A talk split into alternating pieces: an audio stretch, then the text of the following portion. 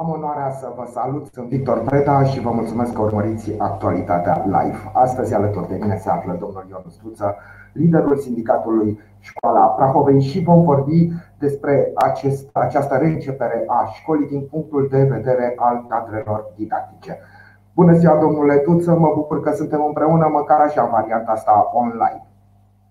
Bună ziua, domnule Preda, și eu mă bucur că suntem împreună și am speranța fermă că ne vom vedea față în față cât de curând. Să vă audă Dumnezeu și eu îmi doresc acest lucru și toată lumea își dorește să scăpăm de, de această pandemie și de toate restricțiile impuse în urma acestei pandemii. Domnule Duță, avem multe de discutat astăzi. Sunt, are început școala pentru o parte dintre elevii prahoveni, pentru o parte, să spunem, dintre, sau mă rog, pentru majoritatea cadrelor didactice, și uh, din punctul de vedere al elevilor care au început școala, lucrurile stau bine, dar nu chiar foarte bine, pentru că vom discuta și despre aceste aspecte de-a lungul uh, discuției uh, noastre. Dar haideți să începem cu cadrele didactice. Vă rog să spuneți din ce știți dumneavoastră. Sunt multe cadre didactice care, în urma unor boli cronice, au solicitat să-și desfășoare orele online Până la această dată nu am informații de cadre didactice care ar fi solicitat desfășurarea orilor online din cauza unor afecțiuni uh, medicale.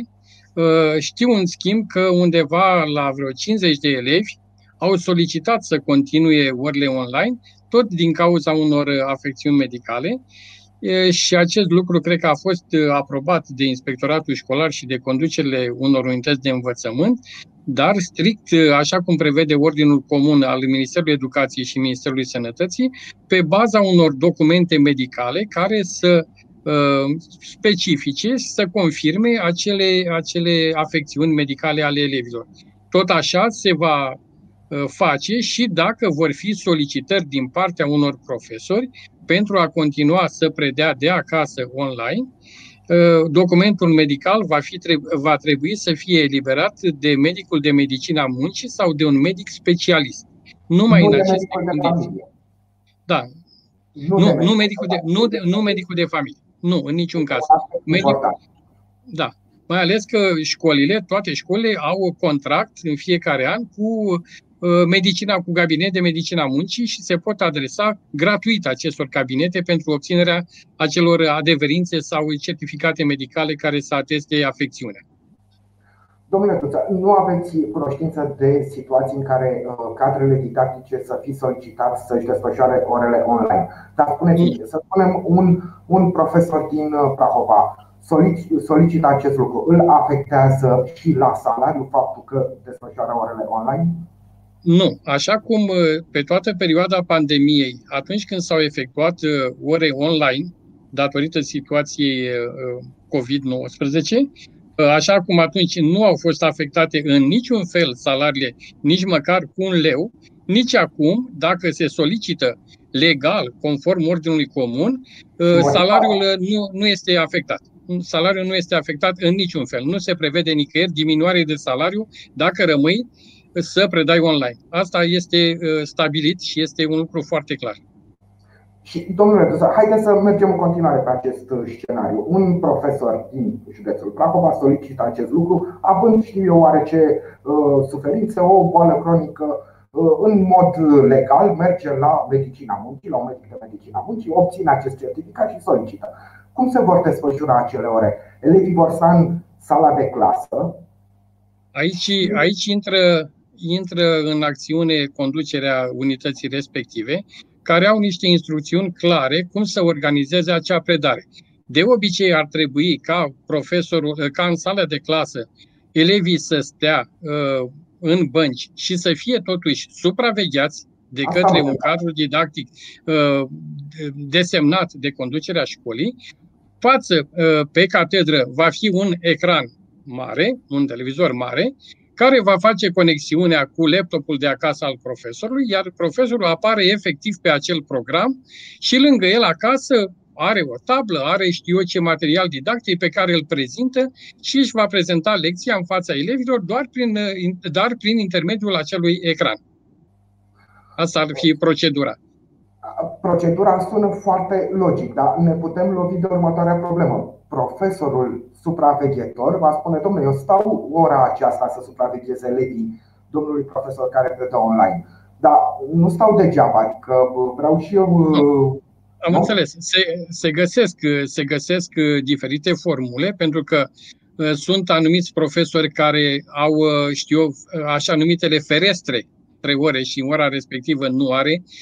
Este profesorul de serviciu din ziua respectivă care în pauză ar trebui să supravegheze holurile, culoarele școlii și poate fi uh, uh, desemnat. Poate să fie și un uh, cadru uh, din personalul didactic auxiliar, știu eu, uh, secretar, bibliotecar, laborant, informatician, care sunt tot cadre didactice, dar personal auxiliar, mai ales că nu este vorba decât de supraveghere, nu este vorba de predare efectivă, decât supraveghează ca elevii să păstreze distanța, să poarte măștile, să nu se întâmple, știu eu, vreo, vreun lucru neplăcut.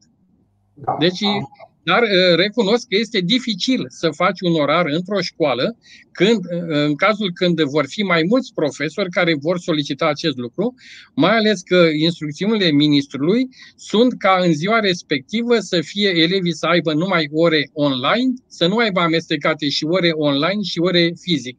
Iar a face un orar în aceste condiții este foarte greu pentru conducerea școlii și de aceea noi sperăm că aceste cazuri de profesori care nu vor putea sau nu vor voi să intre uh, fizic la clasă să fie cât mai puține. La ciclul primar uh, nu cred că sunt astfel de probleme, dar la clasa a 8 și a 12 într-adevăr, astfel de probleme sunt destul de greu de rezolvat. Greu de făcut orarul. Orarul la ciclu primar nu este greu, pentru că acolo da. este o singură clasă și este un singur învățător sau profesor de învățământ primar sau la preșcolar, unde este o educatoare sau un profesor de învățământ preșcolar. Acolo este mult mai ușor. Mult mai ușor. Domnule Duță, în urma desfășurării o lungă, o destul de lungă perioadă a orelor online, a apărut varianta unei, uh, unor cursuri remediale, ore remediale. Uh, ce știți despre acestea? Ați fost informați dumneavoastră cadrele didactice în legătură cu ele? Cum se vor desfășura? Cine participă? Cadrele didactice vor primi bani, că până la urmă despre bani putem să vorbim, nu? Uh, vor primi bani pentru aceste ore remediale?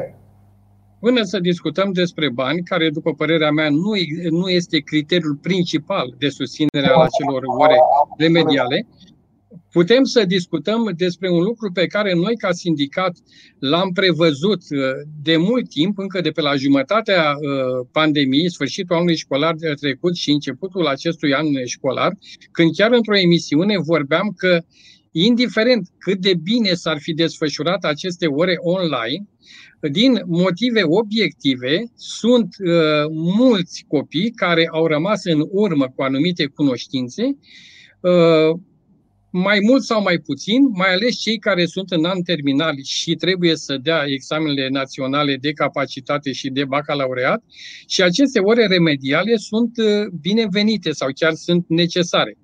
Important este să subliniem că la aceste ore nu vor putea sau nu uh, Uh, participă obligatoriu numai copiii care au rămas în urmă cu anumite lucruri și pot uh, participa alături de ei și copii care vor să-și consolideze cunoștințele pe care le-au, uh, le-au obținut în această perioadă.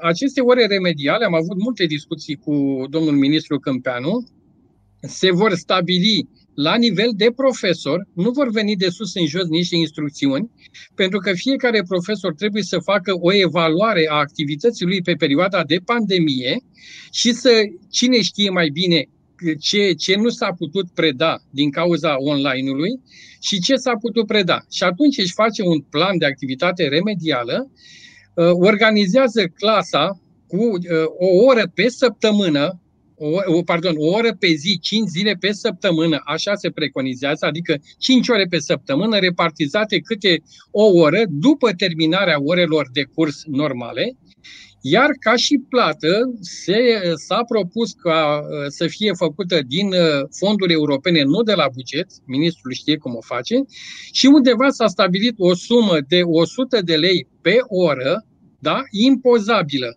Gândiți-vă că acea sumă nu este 100 de lei, rămâne cam jumătate din ea.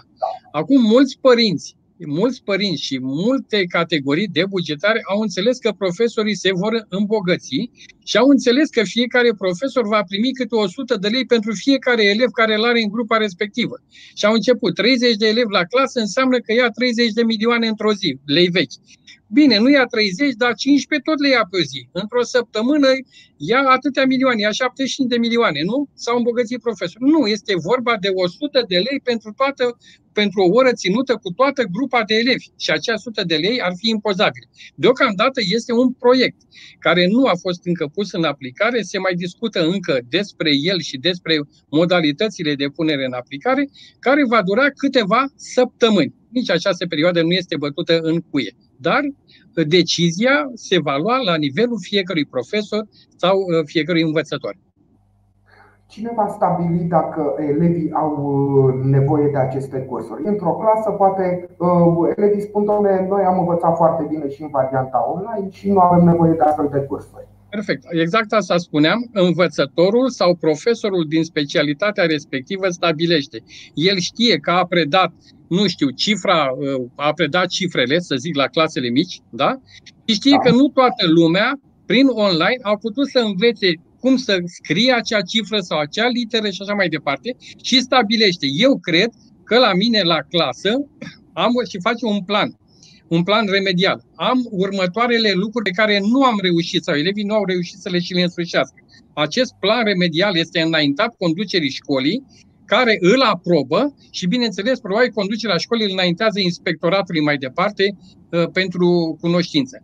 Deci nu uh, profesorul decide și, uh, și, și uh, se apucă de treabă. Face planul, îl înaintează spre aprobare conducerii școlii și în mod organizat se stabilește un orar în școala respectivă, orele când se desfășoară și așa, nu se desfășoară haotic. Acum vreau eu să fac, mâine vrea celălalt profesor, colegul da. meu. Totul va fi organizat. Am înțeles. Și uh, uh, mai există și varianta în care unii elevi vor spune, domn profesor, uh, vă înșelați în ceea ce mă privește. Stăpânesc da. foarte, foarte uh, bine materia și nu am nevoie. Perfect. Uh, în cazul acesta, uh, cred că nu, se, nu pot fi obligați elevii, așa cum se făceau, că noi făceam uh, activități de, hai să spunem, meditații în școală, da. meditații, pregătire la școală, gratuit, da, cu elevii din clasele terminale, și foarte mulți elevi nu participau la aceste ore. Erau cazuri când profesorii uh, se trezeau în clasă cu 1, 2 sau 3 elevi pentru că spun eu nu vreau să particip la activitățile astea remediale. Așa va fi și acum, dar uh, dacă va fi un dezinteres din partea elevilor și dacă părinții nu vor conlucra cu cadrele didactice și nu vor determina prin sfaturi, știu eu, sau prin orice mijloc, elevii să participe la aceste cursuri, atunci să nu ne mai văităm dacă la examenele de capacitate și uh, examene naționale de clasă 8 și bacalaureat, rezultatele vor fi slabe și să începem să spunem că profesorii nu au făcut nimic, nu au predat bine online și vai de mama lor că, uh, de profesori că au primit doar bani, dar nu au făcut nimic. Deci trebuie și conștientizați elevii, dar și ajutorul părinților care trebuie să conlucreze. Că văd în ultimul timp că este un antagonism între cele trei uh, categorii de actori, între părinți, elevi și uh, profesori. Ceea ce nu este bine, pentru că țelul nostru al tuturor ar trebui să fie interesul major al elevului și nu să ne acuzăm unul pe celălalt. Părinții că profesorii au stat degeaba în online și au stat în pijamale și au luat bani degeaba, uh, părin, ă, ă, elevii să condamne pe profesori că, nu ne că ne-au cerut să ținem camera deschisă, că ne-au pus întrebări, profesorii să spună că elevii nu știu ce mai făceau. Ar trebui să lăsăm chestiile astea deoparte, să nu mai dăm vina una pe alții, să nu mai găsim numai lucruri rele și să găsim lucrurile care ne unesc pe toți. Am înțeles. Asta e părerea mea. Ca să terminăm cu acest subiect al, al orelor remediale, ați spus că, în primul rând, sunt adresate elevilor care trebuie să recupereze, da, pot participa toți elevii. Acum, exact, și cei care vor să-și consolideze cunoștințele. Exact, mai sunt și elevi foarte buni, care, să spunem, vor să se pregătească pentru Olimpiadă, pentru Olimpiadele din anii viitor, pentru că în acest an, din păcate, nu se vor organiza. Și vor să mențină ștacheta undeva foarte sus. Din cauza desfășurării în sistem online, orelor în sistem online, ei simt că nu mai sunt la nivelul la care erau în anii precedenți. Pentru acești elevi se poate face ceva de genul orelor remediale? Eu sunt sigur că se poate face ceva și eu mai sper la ceva. Eu sunt un optimist de felul meu și așa cum unii spun, ă, domnule, să vedeți că la o săptămână, două, după ce s-au deschis școlile, se vor închide, eu sunt optimist și eu cred că lucrurile vor merge din ce în ce mai bine ă, și că din ce în ce mai multe școli vor trece în scenariul verde, vor veni ă, elevii și, și profesorii față în față iar în acel, în acel moment se, poate, se pot face ore de pregătire și cu elevii olimpici sau cu vârfurile, să spunem așa, separat, așa cum s-a făcut de fiecare dată. Profesorii vor da înapoi, pentru că orice profesor este mândru ca să, ă, să dea niște talente, niște elevi deosebiți și ă, el, el va fi mândru când acel elev al lui îi va duce numele și faima lui mai departe. Orice, elev, orice profesor se mândrește cu un elev olimpic cu toate că este muncă aproape uh, gratuită, sau nu aproape, total gratuită. Dar orice profesor o face. Am înțeles. Avem uh, din partea uh, unei doamne care ne urmărește, doamna Andreea Pătrașcu, am înțeles că se vor tăia niște sporuri, voucherele de vacanță. Ce știți despre acest lucru și vă mulțumesc deja pentru răspuns. Mă Noi, ca și, ca și conducerea Federației, pentru că pe lângă președintele Sindicatului Pracova sunt și, pre, sunt și vicepreședinte FSLI, am avut uh, multe discuții cu Ministrul Învățământului pe tema bugetului. Avem nemulțumiri uh, de felul cum s-a stabilit uh, bugetul, undeva la 2,5%, cel mai slab buget din ultimii 31 de ani, total insuficient. Și aici când vorbim de buget, noi profesorii sau sindicatele nu cerem buget neapărat numai pentru salarii, pentru plata uh, forței de muncă din învățământ. Cerem buget pentru dezvoltarea învățământului, pentru clase care să aibă autorizații ISU, pentru că ați văzut ce nenorociri se întâmplă. Și avem mii de clădiri care nu au autorizații la incendiu, pentru clase care să aibă uh, toalete și apă caldă în interior, pentru clase care să aibă uh, toate uh, uh, materialele pentru dezinfectare și pentru curățenie. Deci sunt multe, multe lucruri. Asta ar fi odată, ne, ne nemulțumește procentul de buget de 2,5%, pe când în Uniunea Europeană, chiar pe timpul crizei și al pandemiei, nu există buget de minim, sub minim 5%. În unele țări chiar se merge 10-12% în țările nordice. Referitor la ce, la ce întreba uh, doamna Pătrașcu, uh, nu avem, uh, nu avem, știu eu, decât zvonuri, nu avem decât declarațiile ministrului Câțu, prim-ministrului Câțu, mai ales că zilele acestea se pune bugetul național în dezbatere, nu a văzut nimeni bugetul până acum, se preconizează din declarații că se vor tăia niște sporuri, Uh, alături de faptul că nu se mai măresc pensiile și ne afectează și pe noi că pensiile în sectorul învățământ uh, sunt cele mai mici din tot sectorul, am înțeles că nu se vor mai da vouchere de vacanțe pentru 2021, dar o parte din uh, colegii mei au voucherele din anul trecut, care, cărora li s-a prelungit valabilitatea până, în anul, până la sfârșitul anului acesta calendaristic. Am înțeles că se va umbla la norma de hrană, la sporuri, dar să vedem ce se înțelege prin sporuri, că una este să ai un spor de neuropsihic uh, raportat uh, la un salariu de, știu eu, de 2000-2500 de lei și una acel sport de neuropsihic, tot procentul acela raportat la un salariu de 10.000 uh, de lei pentru alte sectoare nu este același lucru. Deci a se tăia otova la toți bugetarii sporuri și alte, alte drepturi, nu este corect.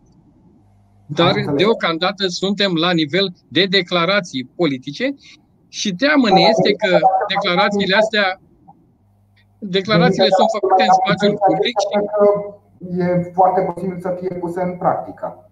Exact și uh, România au o vorbă, nu iese fum fără foc.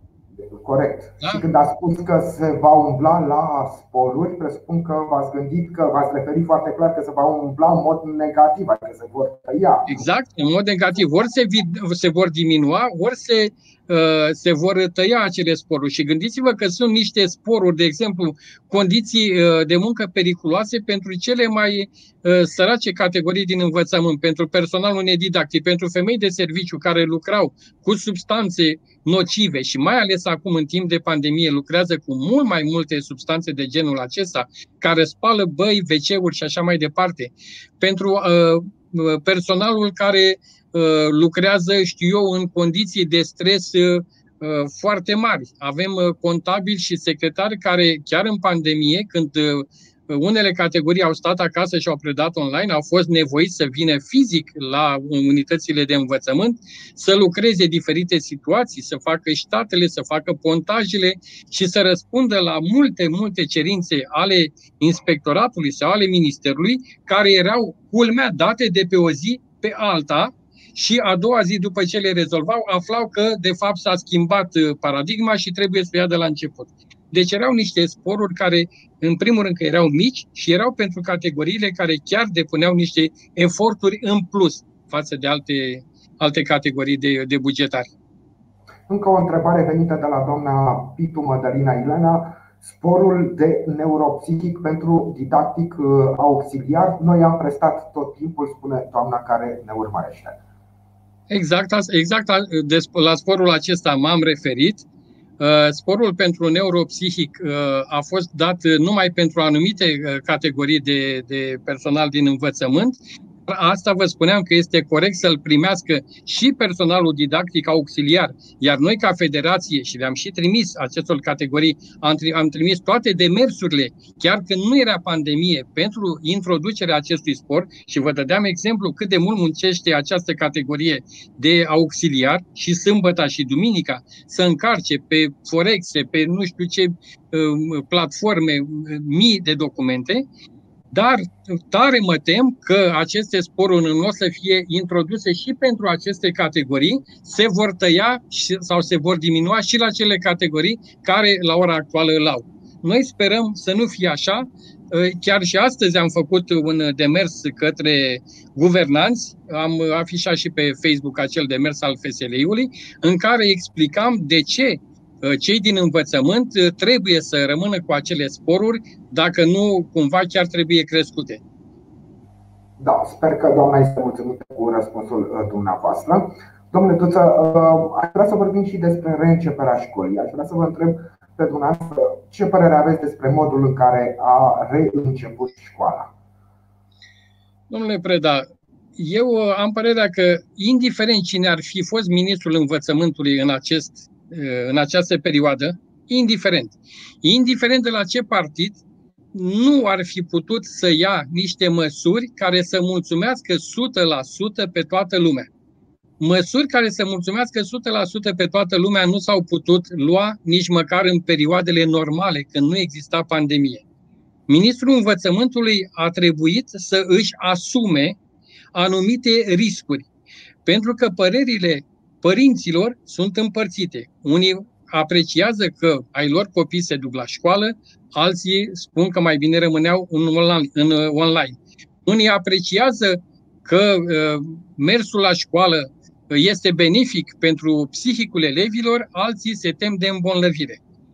Acum, ministrul a căutat să, să ia toate măsurile care erau posibile, dar un, un ministru al învățământului Uh, nu poate să decidă singur și a decis împreună, în primul rând, cu Ministrul Finanțelor, că acolo sunt banii, da? da. Ce, ce trebuie făcut și a presat foarte mult ca școlile să fie dotate cu materiale sanitare, cu dezinfectanți și cu măști, da? Și la ora actuală a anunțat că erau uh, parcă 1.370.000 de, 1.370.000 de măști disponibile și că vor mai veni pentru elevi și pentru profesori. Uh, la începutul pandemiei a fost o problemă cu măștile. După părerea mea, acum când o mască s-a ieftinit, s-a ieftinit foarte mult, cred că mulți părinți nu, nu își fac o problemă de a-i da o mască de 40 de bani copilului. Mai ales că am văzut în primele zile de școală, majoritatea copilor sunt cu măști fashion pe față. Uh, părinții își trimit copiii cu măști fashion. Da? Asta spune, e un lucru bun. E un lucru bun. Uh, mai departe, organizarea, organizarea uh, este foarte grea. Pentru că în prima perioadă și cadrele didactice și copiii s-au văitat de condițiile foarte dure de separare a copiilor, să păstreze un metru distanță între ei.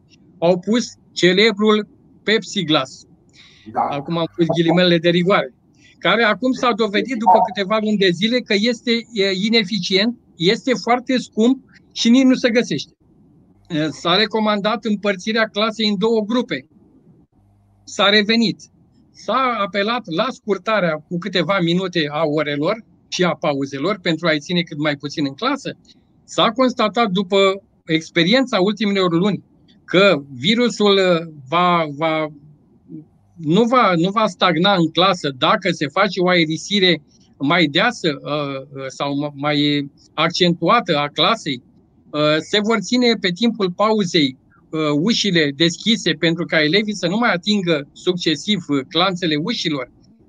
Se vor aerisi sălile de baie, holurile și așa mai departe. Iar ca și recomandare de păstrarea distanței a spus a cât este posibil, un metru sau cât este posibil.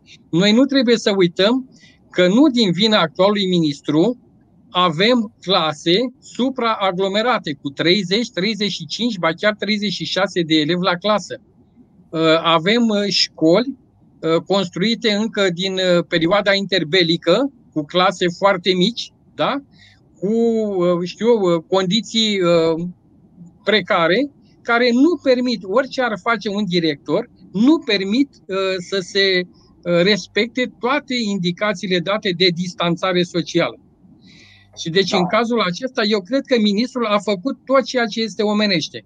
Și vom discuta că, dacă o să mai avem timp, că unele lucruri țin de Ministerul Sănătății și chiar Ministrul Învățământului fiind nu poate să treacă peste acele lucruri uh, recomandate de Ministerul Învățământului sau impuse de Ministerul, de Ministerul, pardon, de Ministerul Sănătății.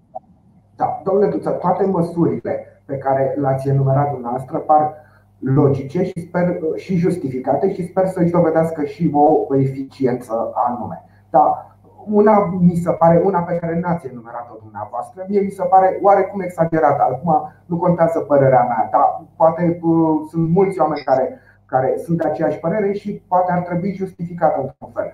Purtarea măștii de către elevi la orele de sport. Adică știți de ce uh, am văzut în uh, sălile de fitness merg oamenii la sala de fitness, poartă masca până când intră în sala de fitness, acolo dau jos, își fac programul, pun masca și pleacă acasă.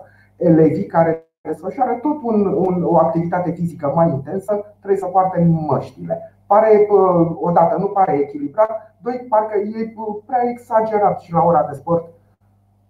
Da. Ă, în ordinul comun al Ministrului Educației și Ministrului Sănătății nu se făcea uh, vorbire de nicio excepție de purtarea măștii. Masca la școală se poartă în curtea școlii, pe hol, în clasă, în exterior, până iese copilul pe poarta școlii. Că de acolo încolo are grijă părintele. Uh, Ministrul recomandă și astăzi m-au sunat foarte mulți profesori de sport sau directori care au specialitatea educației fizică și sport și care și eu era, erau uh, nemulțumiți pentru că nu se poate face o oră adevărată de sport cu efortul care se depune cu masca pe figură. Ministrul aici a avut un singur cuvânt, și a recomandat o activitate redusă. Ce înseamnă o activitate redusă? O activitate care să nu presupună foarte mult efort, așa cum se făcea până în pandemie. Asta este o recomandare. După aceea a, a picat uh, acea interdicție că elevii nu mai pot folosi uh, mingea unul la altul și așa directorii sau profesorii de sport au luat minge pentru fiecare, folosește fiecare mingea lui, uh, va păstra fiecare elev o distanțare față de colegul lui la ora de educație fizică, dar uh, purtarea măștii, aici am vrut să ajung uh, când vă spuneam mai, uh, mai de unăț că nu depinde de ministru, este o obligație impusă de ministrul sănătății pe ultima sută de metri. Iar dacă ministrul educației are atribuții pe organizare, pe organizarea deschiderii școlilor, atribuții pe sănătate o au uh, cei de la, cei de la Ministerul uh, Sănătății. Și Ministrul Educației nu va putea să dea cu subsemnatul, știu la parchet, în caz că se întâmplă un eveniment nedorit, un copil care se infectează sau știu sau mai mulți copii și școala respectivă sau clasa respectivă se închide, din moment ce alt factor decizional pe educație a spus, indiferent cum ar fi, și la educație fizică se uh, păstrează masca. Mai înainte am văzut azi o declarație a domnului inspector general școlar Ilona Rizea, care la fel recomanda profesorilor un echilibru. Le recomanda activități de o intensitate mai mică și dumneavoastră spunea că depinde de la profesor la profesor, de la sală de sport la sală de sport, de la spațiu, dacă, nu știu, este o sală foarte mare unde avem 15 elevi și putem să-i distanțăm la, nu știu, 2 metri, 3 metri și așa mai departe, cu niște exerciții ușoare, cred că s-ar putea renunța uh, și la acele măști pentru o perioadă dacă profesorul consideră că nu este nici cel mai mic risc.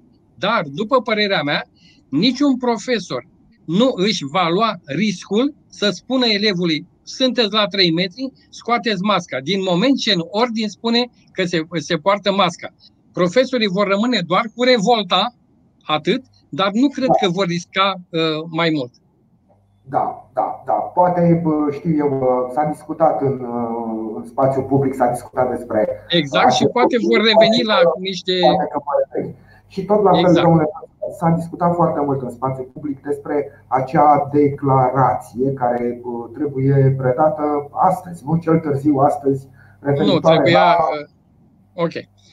Ce este cu acel de, acea declarație, acel formular? De fapt, este un formular da. făcut tot împreună și prevăzut în ordinul comun și era pentru uh, un acord de principiu al părinților în cazul în care, în timpul orelor de curs, un elev, indiferent de ce stadiu va fi, că e la grădiniță, că este la primar, că este la gimnaziu sau la liceu, va prezenta uh, simptome de, uh, știu, de COVID. Atunci se spunea, elevul respectiv va fi izolat într-o încăpere specială pe care și-au amenajat-o toate unitățile de învățământ, iar elevul va fi testat cu testele acelea rapide antigen, da? acolo unde sunt cabinete școlare, medic de specialitate sau asistentă. Dar ministrul s-a gândit că nu este legal să testezi un elev, un copil, un minor, decât cu acordul părintelui sau în prezența părintelui. Și atunci s-au gândit să pună acel formular pe care, care are două întrebări. Sunteți de acord să fie testat sau nu sunteți? Și s-a cerut ca acel formular să fie încă din prima zi de școală în unitățile de învățământ pentru a vedea pe cine poate să testeze, pe cine nu poate să testeze. S-a făcut o tevatură foarte mare. Acest formular, ministrul a spus că nu este obligatoriu, nu există cadru legal ca părintele să fie obligat să semneze acest formular și atunci procedura este următoarea. Orice elev care prezintă simptome, uh, știu, asimilate COVID-19, va fi izolat, iar dacă nu există în școală acel acord al părintelui, părintele va fi anunțat și va trebui să-și ia propriul copil acasă. Mai departe, părintele este obligat uh, să ia, să-l testeze acasă pe fluxul DSP-ului, de exemplu, da? Iar dacă părintele nu vrea să testeze copilul acasă, ă, atunci va trebui să țină copilul acasă timp de 14 zile până să-l reintroducă în colectivitate. Dacă părintele îi face un test copilului, iar testul este, este negativ, normal că în ziua următoare copilul poate fi adus la școală. Aici nu este vorba despre un moft al ministrului sau un moft al profesorului că nu vrea să primească copilul la școală profesorul sau învățătorul are responsabilitate și pentru ceilalți copii din clasă. Dacă unul prezintă simptome, învățătorul sau profesorul nu își poate permite să-l primească netestat sau măcar după o perioadă de 14 zile, pentru că ar afecta interesele celorlalți copii și sănătatea până la urma lor și a familiilor lor.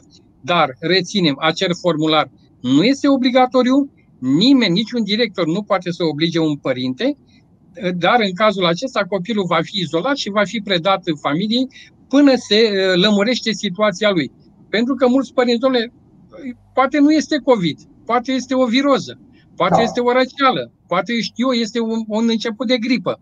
Dar totuși sunt niște semne care sunt comune cu COVID-ul și noi trebuie să ne uh, asigurăm foarte bine că nu se va întâmpla ceva în această perioadă. Domnule Tuța, dacă locuiesc într-o comună mai, într-o localitate mai săracă din județul Prahova, într-o comună mai izolată, sunt și astfel de localități cu bugete foarte mici, cu școli, după cum spuneați dumneavoastră, construite acum zeci de ani, zeci, multe zeci de ani. Multe zeci de ani. Uh, poate că nici nu există un medic de familie în uh, localitatea respectivă și uh, cei care au probleme de sănătate trebuie să meargă într-o comună vecină, etc. Și totuși îmi dau acordul, semnez acest acord și copilul prezintă niște, niște simptome care ar putea duce cu gândul către COVID. Degeaba am dat acordul că nu are cine să-i facă acel, acea testare. Da, am înțeles întrebarea dumneavoastră, am pus-o și noi ministrului, inclusiv factorilor decizionali la nivel de județ. În cazul acesta, chiar în aceste zile, nu știu dacă nu s-au uh, chiar încheiat acele uh, știu eu, tratative cu uh, consiliile locale, cu primăriile din fiecare UAT, din fiecare unitate teritorială administrativă, pentru ca primarii să încheie cu medicii de familie din, din comuna respectivă contract de prestări servicii în baza căreia, uh, în baza căruia, pardon, să fie testați copiii din acele localități unde în școală nu există cabinet specializat. Atunci copilul să meargă uh, la medicul de familie, medicul de familie va avea și el acele teste antigen, pentru că uh, s-a făcut transferul de la DSP și din spitale a unei mari cantități de teste antigen care au fost împărțite în toate școlile. Deci școala va avea testul antigen, nu are cabinet medical, primăria uh, va încheia uh, cu medicul de familie din comună un contract pe baza acelui contract, uh, testul antigen este făcut de personalul de specialitate, de un asistent medical în prezența medicului de familie. Nu asta este, soluția, asta este soluția la care s-a, s-a ajuns să se, să se facă lucrul acesta. Pentru că acele teste nu se pot face de către părinți acasă, ia testul în mână, uh, știu eu ca orice fel de test, mă testez eu acasă și spun. Nu se fac în anumite condiții, chiar dacă sunt teste rapide și nu, nu se fac de către personal nespecializat. Deci numai personalul medical poate să exact, facă numai personal medical, da, exact.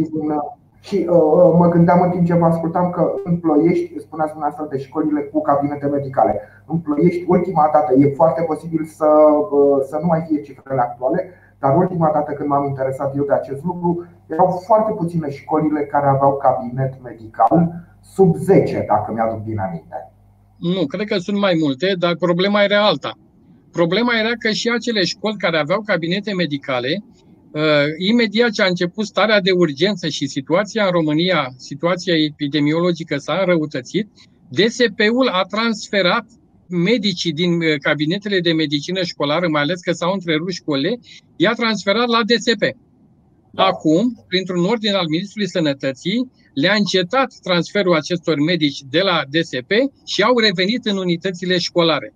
Și încă ceva, Uh, erau uh, și sunt la ora actuală școli care au cabinete medicale și școli care sunt arondate, chiar în Ploiești, arondate acelei școli care, uh, au, care are cabinet medical și copiii din școala respectivă pot merge să facă uh, testul antigen la școala care are cabinet medical. Probabil că se va pune la punct uh, foarte bine și această. Se vor aronda probabil școli pe cabinetele medicale în funcție de proximitatea uh, fiecărei școli. Sigur că în primul rând ne dorim să nu apară probleme ca să. Exact, să exact. Exact, dar noi trebuie să prevedem, în, nu ne putem culca pe urechea că nu vor apărea probleme și să ne prindă descoperiți, așa cum ne-a, de, cum ne-a prins descoperiții învățământul online. Pentru că noi discutam de ani de zile de digitalizare, noi interziceam telefoanele copiilor la ore, în loc să ne folosim, știți că am mai discutat, să ne folosim de această capacitate a lor și dorința lor de a manipula niște device-uri și nu, am, nu am fost pregătiți pentru învățământul online, nici măcar mulți dintre profesori să predăm online, cum să predăm online, cum să folosim device-urile și așa mai departe și acest lucru a fost un lucru rău. și atunci ar trebui ca măcar acest lucru să nu, să nu ne mai apă nepregătite și totdeauna să punem răul înainte, să spunem, dar dacă se întâmplă, noi ce vom face? Să nu spunem, ai, lasă că nu se întâmplă sau lasă că merge și așa. Să fim pregătiți pentru orice fel de exact, situație. Exact. Exact. Domnule, vreau să vă mulțumesc tare mult pentru această discuție și pentru toate informațiile pe care le-ați oferit celor care uh, au urmărit uh, convorbirea noastră. Și eu vă mulțumesc pentru invitație și oricând vă stau la dispoziție cu tot ceea ce depinde de mine. O seară frumoasă tuturor! O seară frumoasă, domnule Duță, în continuare. Vă salut cu respect! Vă mulțumesc și dumneavoastră pentru că ne-ați urmărit. Ne revedem mâine. Până atunci, toate cele bune!